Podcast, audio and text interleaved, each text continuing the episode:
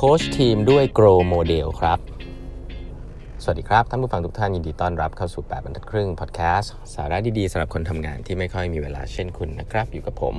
ต้องกวีวุฒิเจ้าของเพจ8บรรทัดครึ่งนะฮะวันนี้เป็น EP ที่ 1455นะครับ ที่เรามาพูดคุยกันนะครับ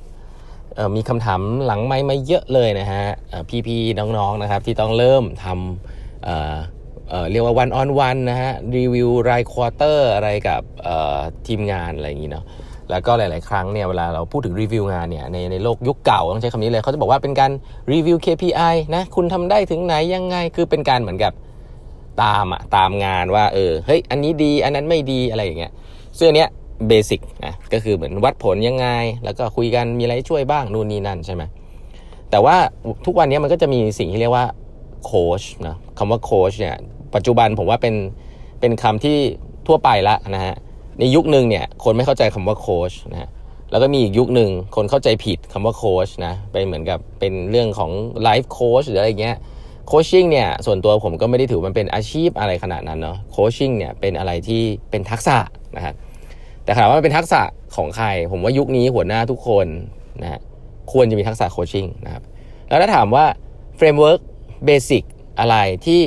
เราควรจะมีกันทุกคนเลยนะ ใครที่มีใครที่มีลูกน้องแล้วอยากจะทำสิ่งที่เรียกว่าโค้ชนะผมใช้คำนี้เลยนะ ไม่ได้เป็นแบบรีวิวหรือว่า one on one ทั่วๆไปเนี่ยเรียกว่าโค้ชเลยเนี่ยคุณต้องรู้จัก framework นี้ก่อนแต่ทำได้ทำไม่ได้อีกเรื่องนะ เพราะว่าอย่างที่บอกเรื่องนี้เป็นเรื่องของทักษะเนาะเหมือนขี่จักรยานอะ่ะคุณรู้ว่าต้องขี่ยังไง ก็ไม่ใช่ว่าคุณจะขี่เป็น คุณก็ต้องฝึกต้องอะไรฉะนั้นการโค้ช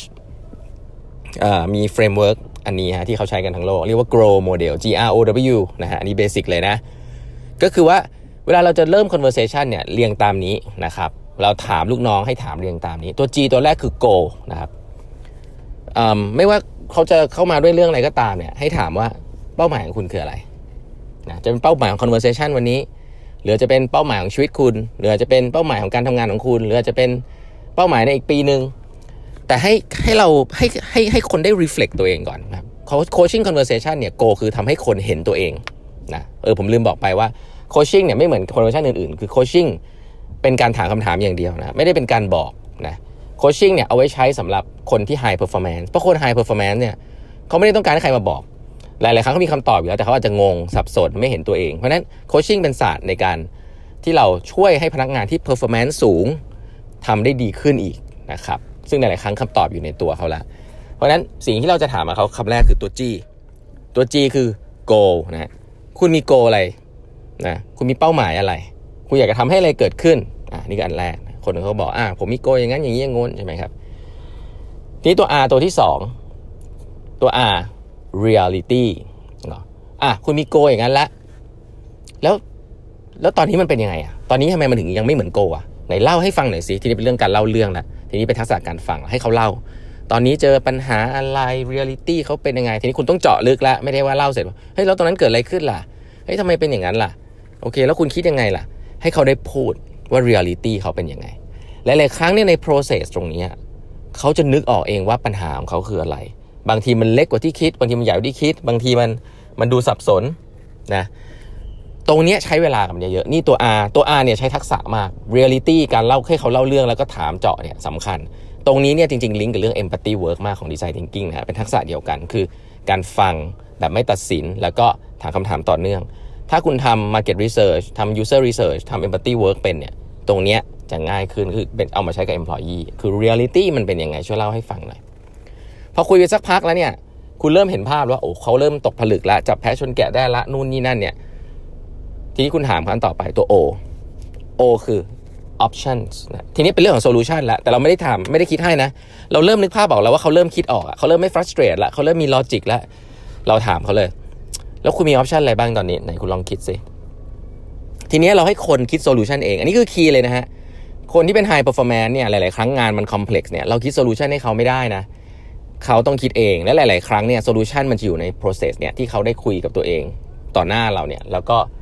รู้แล้วว่า option แล้วเราแล้วเขาจะเริ่มคิดถึงตัว O ละคือ option คืออะไรอะ option ที่ 1 มีอย่างนี้อะโอเคแล้วมีอีกไหมล่ะอะก็อาจจะต้องทำอย่างนี้ถ้านี้ไม่ work อะแล้วถ้าอันนี้ไม่ work อะทำยังไง option อันนี้ก็จะไม่ work ก็ก็ต้องปรับเป็นอย่างนี้อย่างนี้อย่างนี้ เพราะฉะนั้นตัว O นะฮะก็เป็นส่วนที่เรียกว่า solution option ยังไม่ต้องตัดสินใจนะ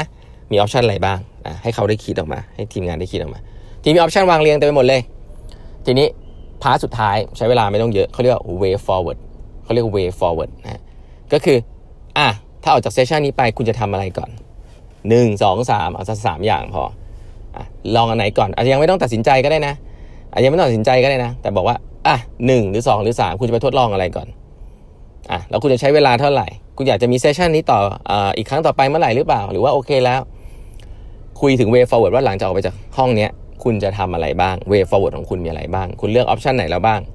นะครับอันนี้คือ 4 อย่างแบบ ผมว่ามันเป็นอะไรที่ basic นะ grow model เอาไปใช้ได้เลยนะสำหรับหัวหน้าทุกคนนะครับ จะเรียก coaching เรียกอะไรก็ได้ แต่นี่คือ conversation ถามว่าถ้าเป็นลูกน้องที่เป็น performance ธรรมดา เราต้องบอกเราต้องสั่ง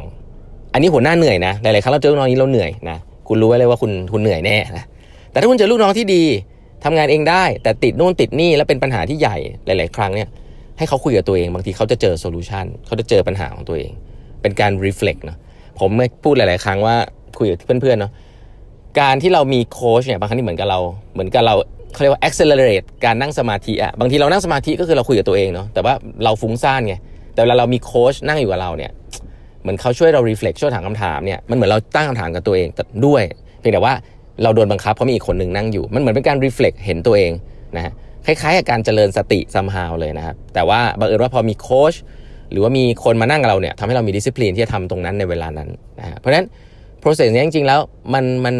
อย่างที่บอกอะฮะ skill เนี่ยมันใช้ค่อนข้างคล้ายๆกับพวก empathy work การพูดคุยเนาะถ้าคุณทำสิ่งนี้เป็นเนี่ยคุณจะสามารถมี skill coaching ได้กับลูกน้องได้ดีมากนะครับ ในขณะเดียวกันในขณะที่คุณเป็น coachee หรือคนที่ถูกโค้ชเนี่ยคุณหลาย ๆ ครั้งเนี่ยคุณจำเป็นต้องมีอีกคนหนึ่งที่เป็นโค้ชเนี่ยมาช่วย reflect คุณนะเพราะว่าหลาย ๆ ครั้งเราสับสนอะเราคุยกับตัวเองมันมันไม่ไปไหนอะคล้าย ๆ กับตอนวิ่งอะตอนวิ่งบางทีเป็นเวลาที่เราคุยตัวเองได้ดี เพราะว่าเรามีเวลากับตัวเอง แต่ถ้าคุณไม่มีเนี่ยการโทรหรือว่าคุยกับเพื่อนหรือคุยกับโค้ชเนี่ย ก็จะช่วยคุณรีเฟล็กตัวเองได้มากขึ้นนะครับ ก็อันนี้คือเอามาฝากกันเรื่องของโคชชิ่งนะครับ วันนี้เวลาหมดแล้วนะฮะ ฝากกด subscribe แบบพัดครึ่ง podcast ด้วยนะครับ แล้วพบกันใหม่พรุ่งนี้นะครับ สวัสดีครับ